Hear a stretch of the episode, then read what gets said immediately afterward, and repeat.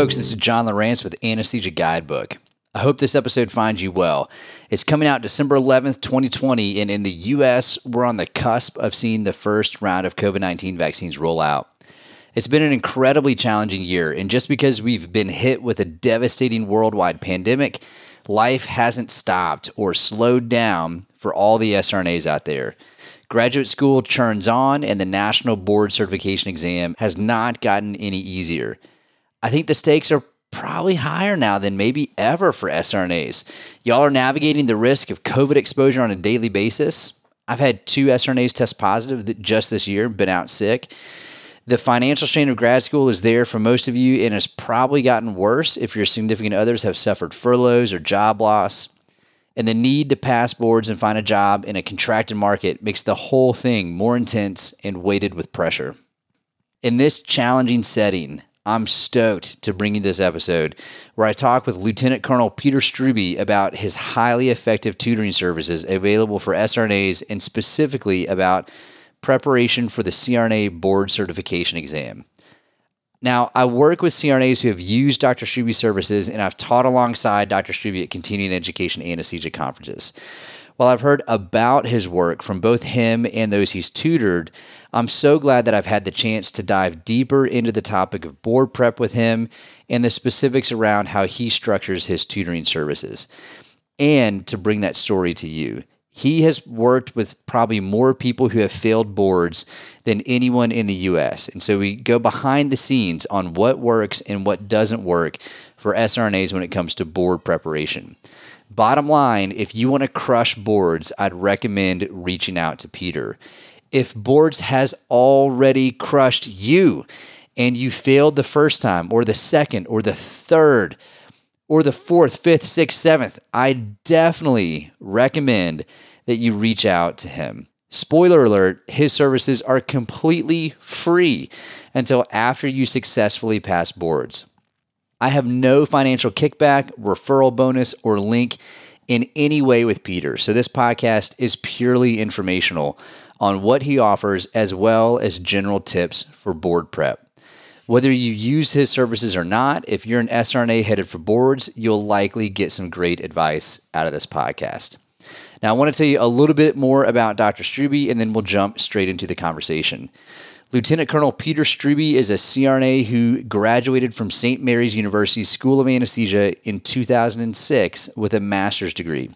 His undergrad degree is from Luther College in Decorah, Iowa. He was awarded the Doctor of Nurse Anesthesia in June of 2017 and is currently enrolled in his MBA. The guy can't stop. Colonel Strube is soon to be retired from the United States Army Nurse Corps and he is mobilized and deployed four times during current military operations, which include service in both Iraq and Afghanistan as a CRNA. Dr. Strube is the Assistant Program Director at the University of Wisconsin Oshkosh CRNA program. He owns and operates Trollway Anesthesia that covers several critical access hospitals. Dr. Strube has authored several professional articles and training programs, speaks professionally both nationally and internationally, and tutors at risk students on their anesthesia boards. He has been elected to serve on the Wisconsin State Association Board and is currently the AANA Region 3 Director. He has served his community as a member of the Mount Horeb Board of Education and as a commissioner on the Dane County Ethics Board and is a court appointed mentor for veterans in crisis. You can connect with Peter, which is what he prefers to be called, through Prodigy Anesthesia's website, a link which you'll find in the show notes. And with that, let's get to the show. Well, Peter Strube, thanks so much for joining me on the podcast. I really appreciate it. Oh, thank you for including me. I really appreciate this. It's a great opportunity. Hey, will you start by giving the listeners a short rundown on the services that you provide for board preparation and tutoring? Yeah, so I've been tutoring and mentoring students since 2006. And really, a lot of students need some direction and they need kind of a professional mentor to be able to reach out with and have a conversation with and help develop structure and process. So uh, we got a little bit more into the formal actual tutoring and uh, guiding students through the preparation process. And that includes whether it's a first semester student who's working on physics and helping them with some concepts in that, all the way to students who've been unsuccessful on a board attempt or several and trying to prep them for the next one and get them ready in order to pass their board. So it is a wide array of services, and we look at the holistic student, um, as we'll talk about a little bit later in the presentation. But uh, we do try to look at the holistic student and really tackle a lot of things from both mental health to didactics as we prep uh, and prepare the student both for the academic load in school as well for the SEE exam and for the NCE. So students can reach out and connect with you really at any phase during their training. Any phase, any phase. Yep. And I have no financial relationship with any of the, there's five really review companies out there that sell products. Um, I'm able to use all the different products. Um, I prefer to use uh, Prodigy myself for tutoring, but all of the products that are out there of the five big ones, they all have good advantages. And it just, uh, uh, depends on the student, the way they learn, and their learning styles. Uh, but it's very easy to use any of the five major review products in order to enhance them, as well as even one-on-one discussions um, and little mini tutoring sessions one-on-one in order to gear gear them up for uh, for school and the challenges of that. Yeah, and and just to re- hit on those five, uh, I'm aware of uh, Prodigy, of course uh, which I use during training, uh, Valley, Apex, Core Concepts. Are there others? Yeah, the last one is actually a smaller one. It's called Storm Anesthesia. It's Michael Storm and his wife. They're CRNAs in the Southeast. Um, and they uh, used to do some uh, live review courses, but now they have a review manual that's very nice uh, and very handy. So they're they're the fifth company that's out there. Okay, okay, great. So a lot of researchers out there for SRNAs. When when do you say most SRNAs typically reach out to you? Is it is it proactively during their training with help with coursework, or usually after they have failed boards? Yeah, I you know that's the one thing in our society. You know, there's such a stigma on asking for help that unfortunately a lot of them wait until either they've been referred by a program director or they've struggled just to the point of struggling and they don't know to, where to go anymore and then they kind of reach out for help i would say maybe five and generous 10% of my students are proactive where they identify that they you know they, they are struggling. It's a different workload than they're used to. Um, and they reach out and and maybe just they need one help for one semester and then we don't talk for a semester or two and then they need help with another semester. Those are few and far between but it's typically the resident who's struggled for a period of time um, and then they reach out or they're forced to reach out by their program director or some other um, somebody else trying to steer them towards being successful yeah yeah I, I want to talk to you a fair bit about uh, residents and students who don't pass boards because I think it's it's a topic that we don't talk about very often. And like you said, there's a stigma associated with asking for help. So, what do you think are some of the primary reasons that SRNAs struggle to pass boards? Um, well, it's kind of a mix. I, I, would, I think the big two biggest avenues. One is the urban legend process. When it comes to boards, you know, everybody says, "Oh, I should pass at 100," and then uh, you know, John Jones gets on Facebook or social media and posts that they passed at 100. So it becomes a self fulfilling prophecy. So people start to just have this preconceived notion that they should only get uh, a uh, hundred questions, um, and that's the unfortunate piece. And then there, so those students just kind of struggle. And then anybody who has anxiety, uh, attention deficit, or they um, kind of any sort of sympathetic response to examinations, they get all worked up. Um, and they can't control that. And then that that really becomes a self-defeating aspect for them.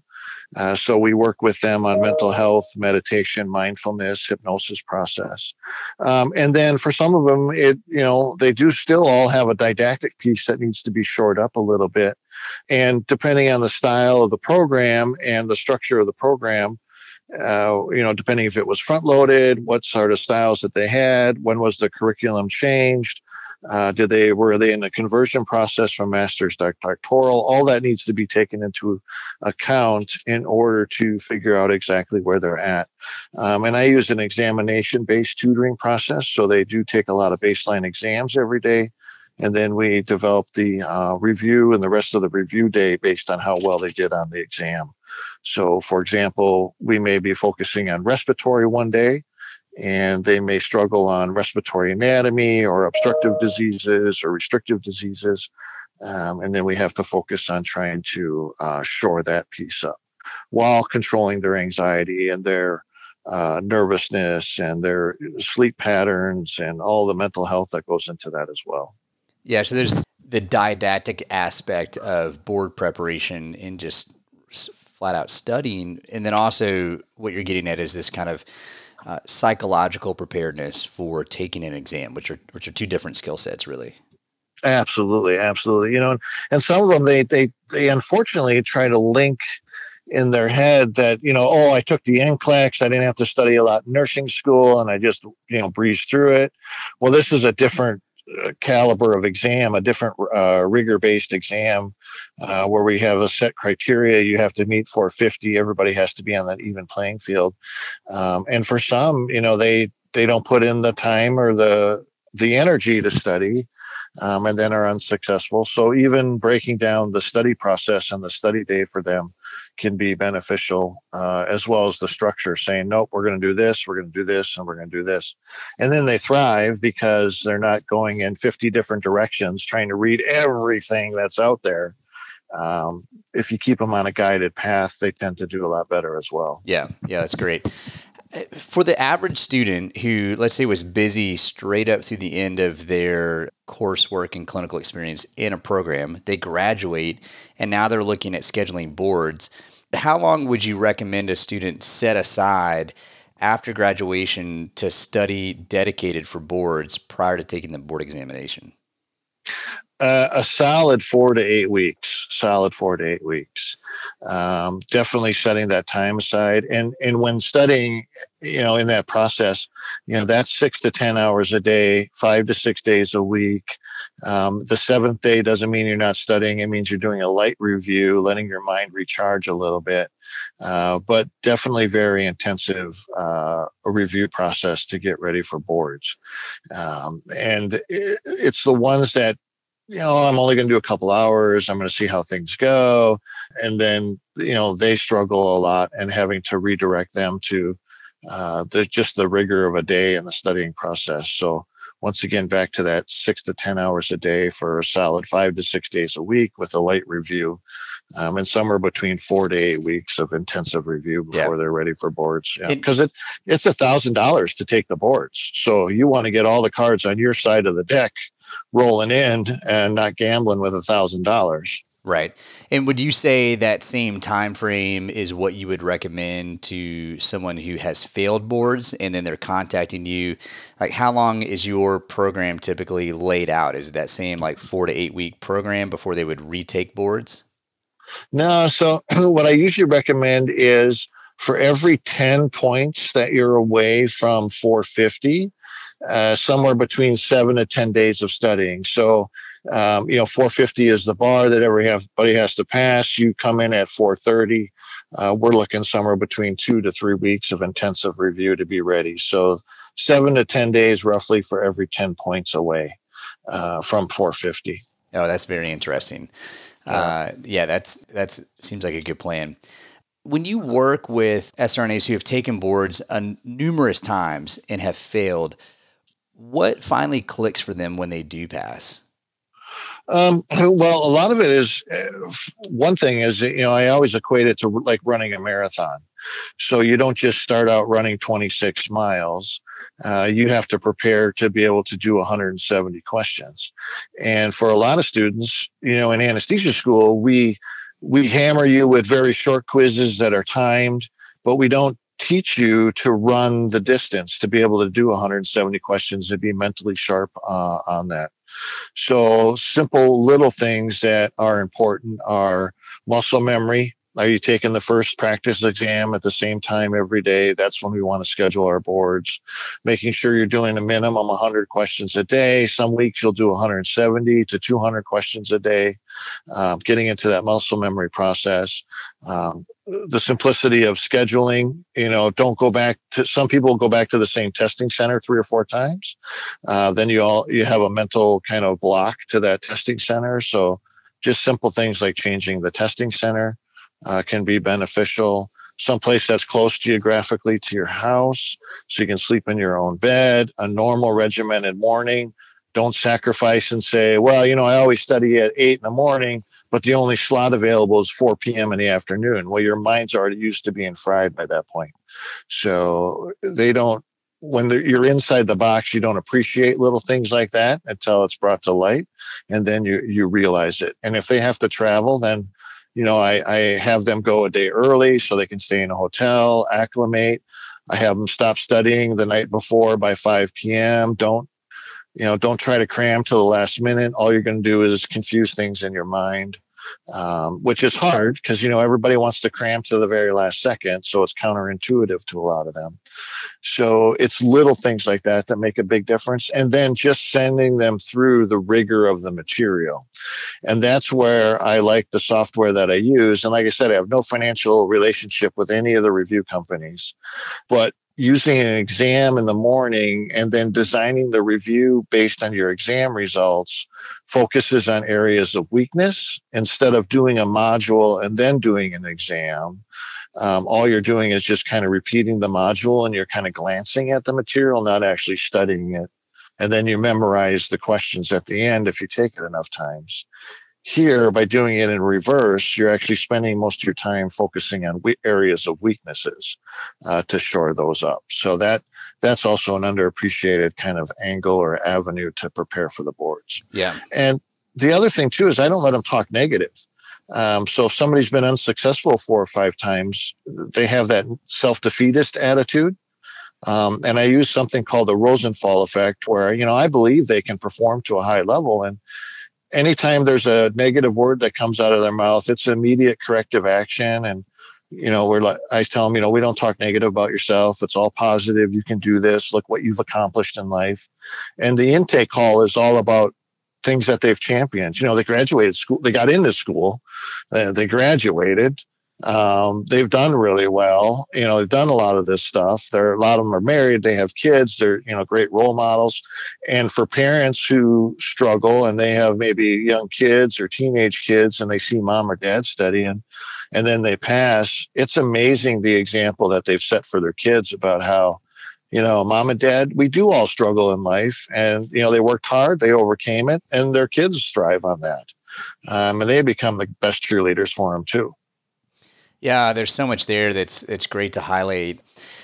Which brings me to this question. I want to talk a little bit more about like the stigma of failing boards and how that's perceived in the community. You know, a lot of people are going to feel shame or a lack of confidence, or, or like you said, they come in with these chronic negative mantras about their performance, or they have a mental block about being able to be successful on boards so you've spoken a little bit about like the intake call and how you're reframing the positivity with these SRNAs.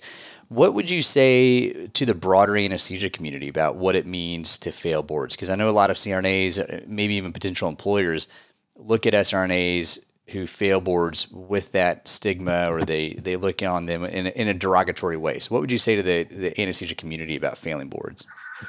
Well, you know, interestingly enough, we all fail at stuff every day you know it's it's all about how you stand up uh, and how you rebound from it. That's the character in the individual. Um, and i would say uh, you know it's great. You've passed your boards on your first attempt. Wonderful. Good for you. That's that's awesome.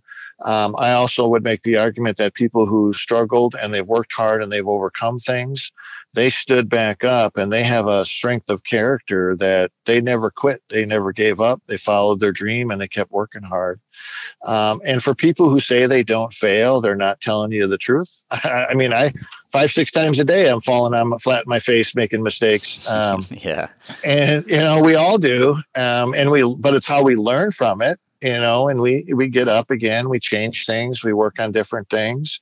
Um, I'm a bit, I have struggled with communication all the time, so my boss, uh, Kathy Wren, she you know she's a blessing as a program director, and she you know she says, hey, maybe you could craft the word your email a little bit this way or change it this way, and you know I failed on communication, but I'm working on it. You know all those pieces, and that's how um, anybody who tells you they don't fail is just giving you, a, you know, they're giving you a line. So we think everything should be perfection. And in anesthesia and healthcare, you know, we should be um, batting 10 out of 10 because, uh, you know, if we're not at the top of our game, patients get hurt or have harm, but it's how we learn from a lot of this stuff too. And that just culture instead of that punitive culture that a lot of us grew up in um, and we can learn to be better and we can learn our processes. Um, and a lot of these these students you know they're not uh, they're not alone you know they all the students share the same story and um, you know they struggle they work hard and all of us work with people who are unsuccessful on their boards but yet you might have them do the anesthesia for your kid because they're so good at what they're doing in the or um, you never know that piece. So just remember that as well, too. You know that stigma piece. They may be the best CRNA in the OR eventually. So yeah, yeah we uh, we have to appreciate that as well. Yeah, yeah. I can remember meeting a clinical coordinator at a site when I was in SRNA, and he was obviously well. Actually, he was a chief CRNA and I think the clinical coordinator at a at a smaller hospital, but very very well regarded, highly proficient CRNA. And I knew him for a matter of weeks, and then was shocked to find out that he had failed his boards the first time. And that was mm-hmm. that was eye opening for me to uh, again just reinforce this idea that failing a standardized exam is not the final mark on someone's career. That it's it's just a step along the process. Absolutely. It's yeah. just part of the process. yeah yeah Do you think that the NCE is a fair assessment of SRNA preparedness to enter practice?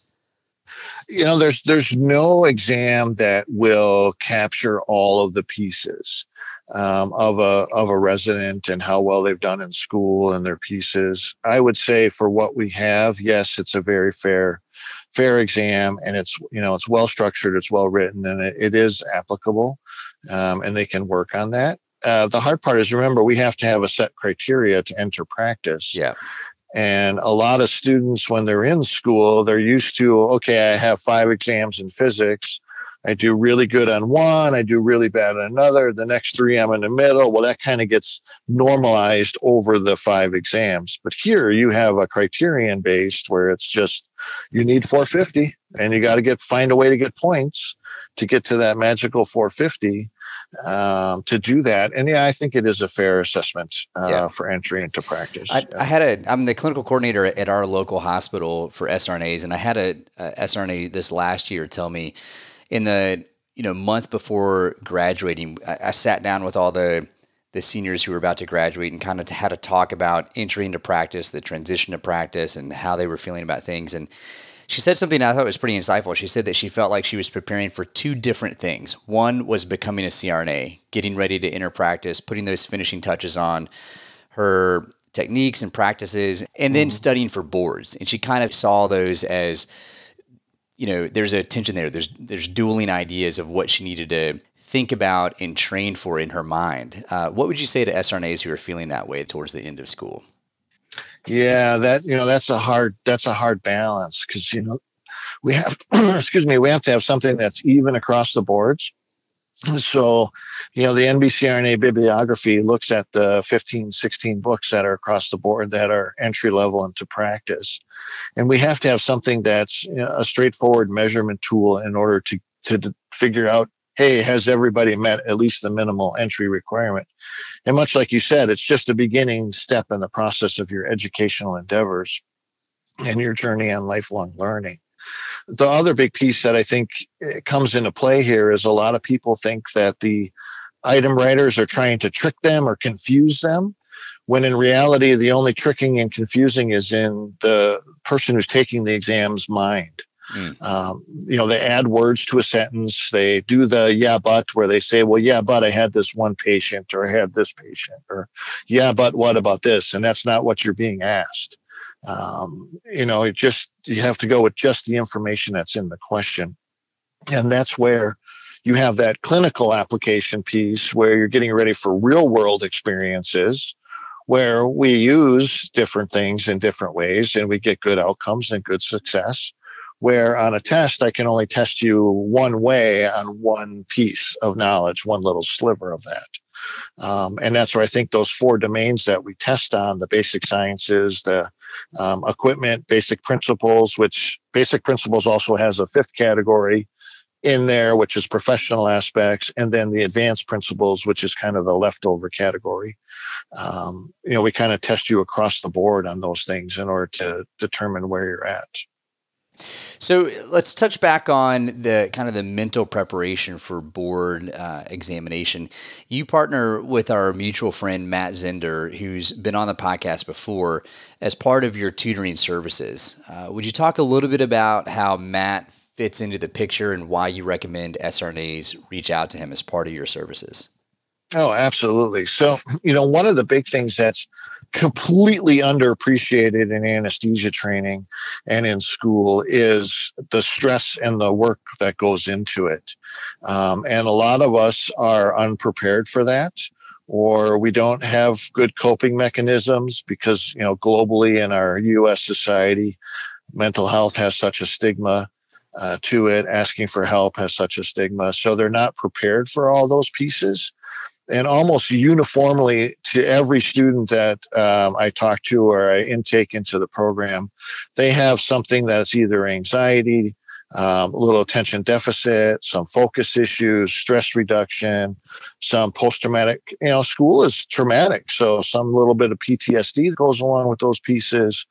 Um, and Matt works with him, works with these uh, residents on the mental health piece, which is nice because he's a CRNA, so he understands the verbiage, the vernacular, the language. He knows the stress that you went through in school and the pieces that are involved in that. So he can understand all that when you're talking, but yet he's a neutral third party that doesn't do anything with the didactic piece, but solely focuses on stress reduction, doing a mind, starting my, your day with mindfulness exercises and meditation, then nightly hypnosis process so you can retain the material better throughout the day and you get a better, more restful sleep. You wake up refreshed and recharged for the next day. And then they touch base with him on a weekly pattern. And then that leaves the didactic piece to me where I can focus on that and then we try not to cross over into the domains too much just because we want to make sure that the the resident has a safe outlet on both sides that they can they can work with. So it really is a team approach that he and I use in order to make um, make them successful. Um, and that mental health aspect is truly, truly underappreciated in anesthesia training, and it's just a blessing. It's a blessing from God to be able to work with him on that and his expertise. Um, and you and I, you know, we've listened to, we've been in the audience when he's done some of his lectures on communication and that sort of stuff. And, you know, he really has a strong heart and a desire to do this. So it really is a good partnership uh, to help the SRNAs and reach out to them. Yeah, he's definitely the real deal uh, for sure. Mm-hmm. So I think it's when I heard that you were partnering with him uh, for what he brings to the table in terms of coaching residents on the mental health and stress management aspect of things, it it made complete sense. Uh, and made me certainly feel good about what the two of you are doing. Uh, let's talk a little bit more specifically about the contract that you set up with residents on uh, the tutoring package that you provide. So, in, in, in just to to pull Matt into that as well, his his services are are included in this contract fee. Is that correct? It is, yeah. And I actually pay, so I pay Matt up front for the services. And then I remember what it was like going through anesthesia school, living on student loans, no money, um, and uh, there's no money there's no money up front that exchange hands with any of the residents. They actually have 90 days till after they pass boards to make payments. So they can get some paychecks under their belt. They can get back on their feet a little bit. They can get some money coming in. So even um, if so which i think is remarkable. So even if so if someone contacts you they start working with you. They don't pay anything up front. They go through they take boards. They fail boards. They keep working with you. Mm-hmm. e- even and actually they're eventually you're gonna you're gonna get them to pass eventually, and then they have 90 days to start making a payment. Yep, yep. And if they if they're with me and they've taken boards with me and they were unsuccessful, the bill actually stops there.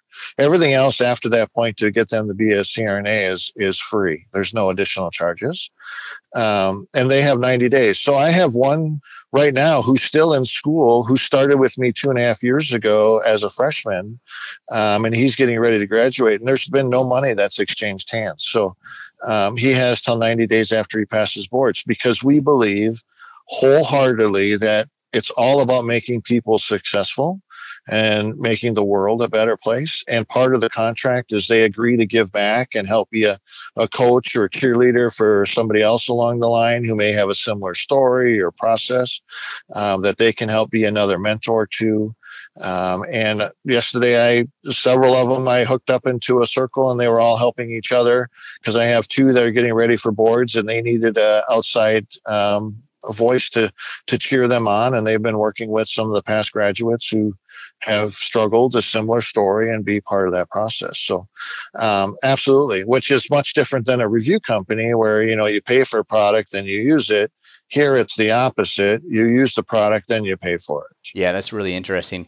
Would you talk a little bit more in detail about what your actual interface with these sRNAs is? So you're saying that their process should take a number of weeks. You put seven to 10 days per 10 points off of 450, the minimum pass score. So you're looking at at, at, least a couple of weeks uh, tutoring with these folks, if not, you know, four to eight weeks. So what is your interaction look like with them? You're meeting with them daily? Is it weekly interactions? Talk to us nope, a little daily. bit about that. Daily. So um, we use text messages a lot and uh, very rarely email, lots of phone calls. Um, the first intake calls with me is about an hour. It's about an hour intake with Matt. Um, and then weekly with Matt, kind of doing follow up. He'll follow up with people periodically, or if they they call me and there's something a little bit off, I'll I'll have Matt intercede a little sooner, or I'll send them send them to Matt a little earlier. Um, after each exam that they take, they send me a there's a score that pops up, a little bar graph, um, and they'll send a screenshot of that to me, and then we'll kind of look at it a little bit, and then I'll start designing the next exam for for them based on the previous material, um, and get them into the uh, into the flow of the process, um, and then usually another te- couple texts during the day, seeing how they're doing. If there's a uh, kind of a red flag that pops up, or they're struggling with this, or they're having a problem with that, then it's you know we jump on the phone right away kind of talk through the issue and keep them centered, keep them focused on the process. And then as we get up and get ready for the boards, we, you know, we have a plan the week out. There's kind of a couple comprehensive exams, a few little exams on things that you got to know, like pheochromocytoma, carcinoid, anaphylaxis, you know, some of those little mini quizzes that you got to get 100% on.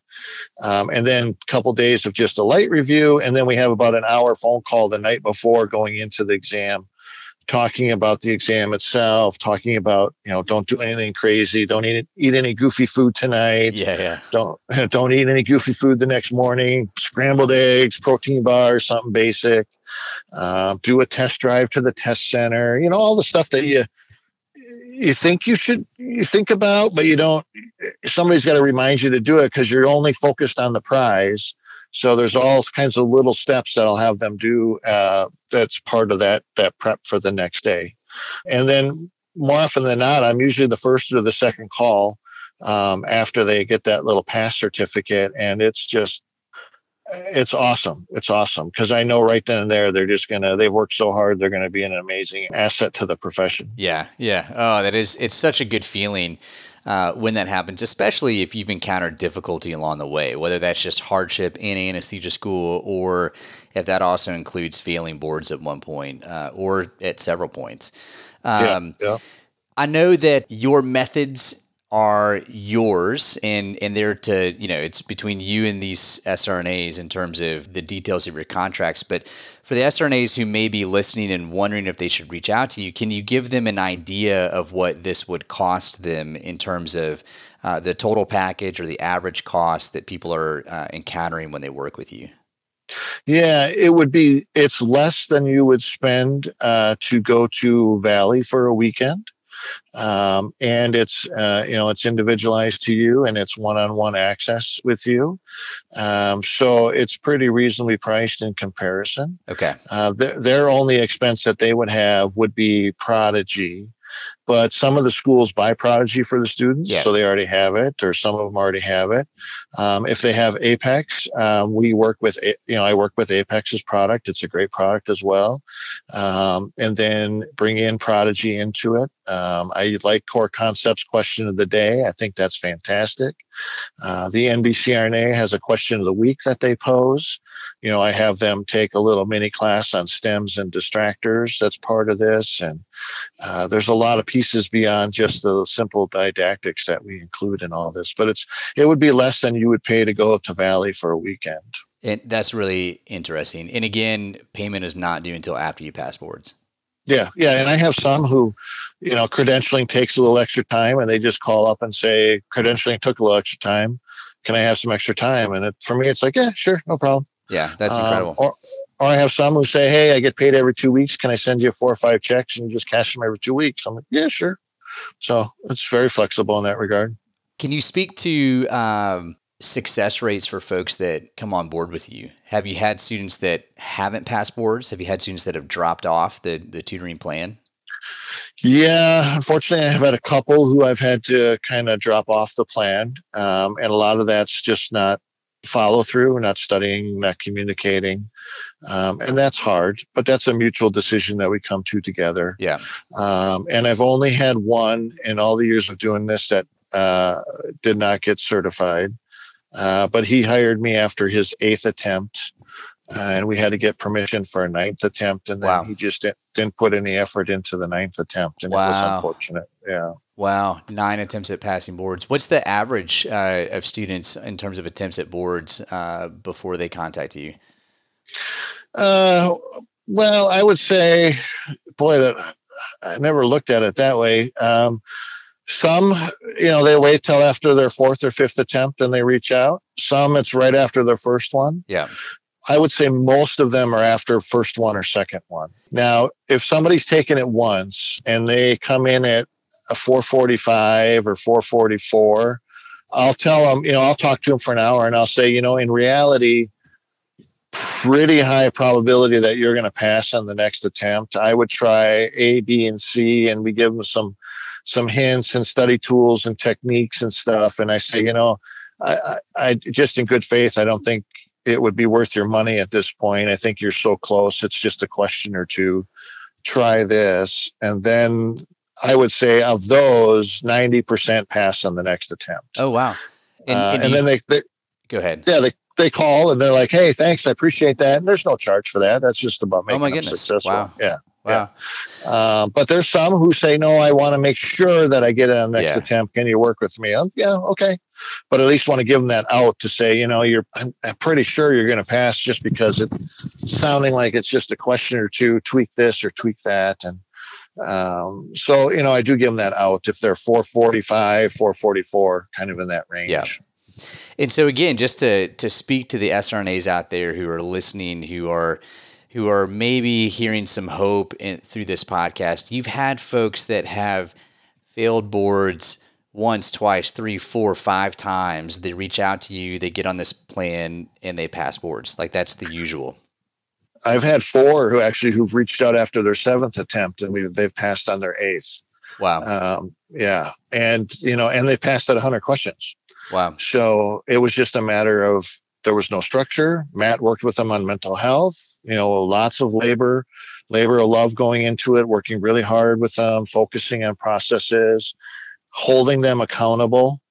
Um, and I hate to use the analogy, but their feet to the fire a little bit with yeah. accountability. And, you know, there's a standard here. You have to, you got to put in the effort. There's no slacking. You know, I don't take excuses and on that stuff um, you know you do have to put in the effort and and they do and and then you know that's just awesome. That's a life-changing event for a lot of those people. Because on the eighth attempt you're done unless the nbcrna board gives you blesses you with a ninth attempt. Yeah. Otherwise you have to repeat school again and for most people you know that's not an option. They're they're not going to go through that again. Yeah yeah it's not worth it at that point um, to mm-hmm. continue to yeah. to pay the expense and take the time. Uh, and again, the average length of time that people work with you after a failed boards attempt is within that eight week window. Yeah, I would say most people are within that eight week window. Now, COVID, of course, has played havoc because yeah. a lot of the testing centers closed. So, right. um, and there were no, there's some third parties now, but they are also closing. So, prior to COVID, it was, yeah, six to eight weeks was about the average. Now it's a little bit longer, just depending on the testing centers themselves. Yeah. Wow. Yeah. Well, uh, Peter, you spend an, an incredible amount of time tutoring SRNAs. You know, in, in a in another conversation that we've had, we've talked about you know kind of the average load of number of SRNAs or in residence that you're that you're working with at any given time. But this is an incredible amount of effort on in time on your part and the part of Matt. What motivated you to get into this to to help uh, residents in this way through tutoring? Well, you know, so I, I grew up dirt dirt poor, dirt poor. Um, and for me, my mom was always about um, not if you were going to go to college, where you're going to go to college. So started in the seminary program and changed into nursing.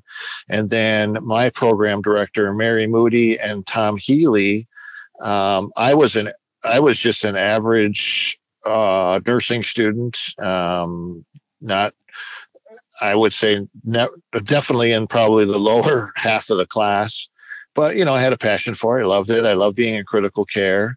And Tom Healy and uh, Mary Moody, uh, right in 2003 when the war started, I um, I interviewed with them, and then I got my orders to deploy to Iraq. And Mary called up and says, "We have a spot for you." And I said, "Hey, I'm I got this um, I'm deploying. I'm leaving for Fort Stewart. And she said, Oh, we'll hold your spot for you. So they always took a chance on me. So I promised myself and them that I would give back. And this is how I'm honoring uh, that mission to give back. And I, it is a blessed profession. We have just an absolutely wonderful profession. And I love being a CRNA. And I think we should all give back, whether it's trying to help with the foundation, being an active in our membership, mentoring young SRNAs coming up, teaching, taking some moments to share knowledge. Any way we can find to make things better um, is what we need to do, and that's just kind of my my mission and my personal statement in life. Well, Peter, that's an incredible sound off there in terms of why you're doing this. Uh, thank you for sharing that. I really appreciate that. Is there anything else that you want to say about preparing for boards or the services that you offer before we go? Well, actually, I'm going to throw a shout out to you because you know you do a lot too to help out uh, with your podcast, oh, Head of the Bed, of and uh, you know SRNAs listen to that. I use some of them for my pharmacology class, and you know you you should be proud of yourself. You do a lot of awesome stuff to give back to the profession too. So I appreciate everything that you do. Oh, well, you're you're far too kind. yeah, no, it's well, you know, it's a it's a team effort, right? Team effort. Yeah, we got to make the world a better place for yeah. sure. And yeah, as I have gotten into teaching at CRNA conferences and meeting people nationally, it is very inspiring to to meet other folks such as yourself and Matt Zender, people out there who are giving back, who are finding ways to make the community stronger, and more interconnected. Uh, we are part of an incredible profession who I think, on the whole, uh, are just some amazing people who are who are willing to give of their time and energy to support other people. So yeah, so it's been a it's been a pleasure to get to know you over the last couple of years. So how can SRNAs uh, reach out to you if they're interested in receiving help uh, with your uh, tutoring services? Well, if they email you asking, just forward their emails to me. Uh, okay. Um, they uh, the Prodigy is kind enough to um, have a link on the Prodigy webpage that they can get a hold of me. Um, I'm on the uh, there's a um, it's called SRNA Moving On Facebook group that Betsy Manjo put together for SRNAs who are struggling on their boards. So I'm in that Facebook group that they can get a hold of me. And all of their program directors have my contact information. Great. So they can reach out with the program directors and and and get that information as well. Great, great. That's excellent. Well, Peter, thank you for coming on the podcast. I really appreciate it. And good luck with the tutoring services. I'm stoked that you're out there. I've definitely recommended your services to SRNAs that I work with. And really, anyone who comes up that I hear of that's struggling with boards, I always uh, point them in your direction. So I appreciate you being out there and for the work that you and Matt are doing. Yep, it's all about making people successful. We just have a blessed profession. We have to we have to support each other. And, and you never know, I'm going to need my hip replaced someday. So I better have somebody who's a good CRNA who's going to help me out with that. So we got, we got to give back. Exactly. Exactly. All right. Well, thanks so much. We'll talk soon. Yeah. Thanks for all you do too. You have a blessed night. Take care. What up, y'all? John here. Stay tuned for the next episode of Anesthesia Guidebook that will dive into the world of significant others of those in anesthesia school. If you're looking for advice or encouragement on how to do anesthesia school when you're not the one in anesthesia school, that show's for you. You don't want to miss it, so I'll see you next time.